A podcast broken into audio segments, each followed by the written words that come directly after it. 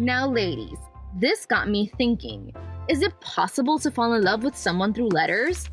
Like, could our characters actually factually do this? There were so many books. Not only did they have shelves full, they had crates on the table full of books. Does your romance library consist mostly of lords, dukes, and lairds? I'll raise my hand and say guilty as charged. Hello, ladies. I'm Lenora, and you're listening to a Fancy for Romance podcast where I dive into my historical romance fiction library and fangirl on my latest read.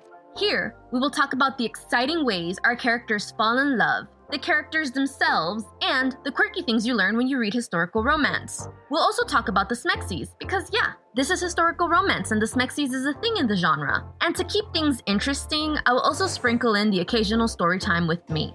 Let's buckle up, ladies, and enjoy the journey to the past that our characters take us on. And I hope you follow me along to have fun and geek out.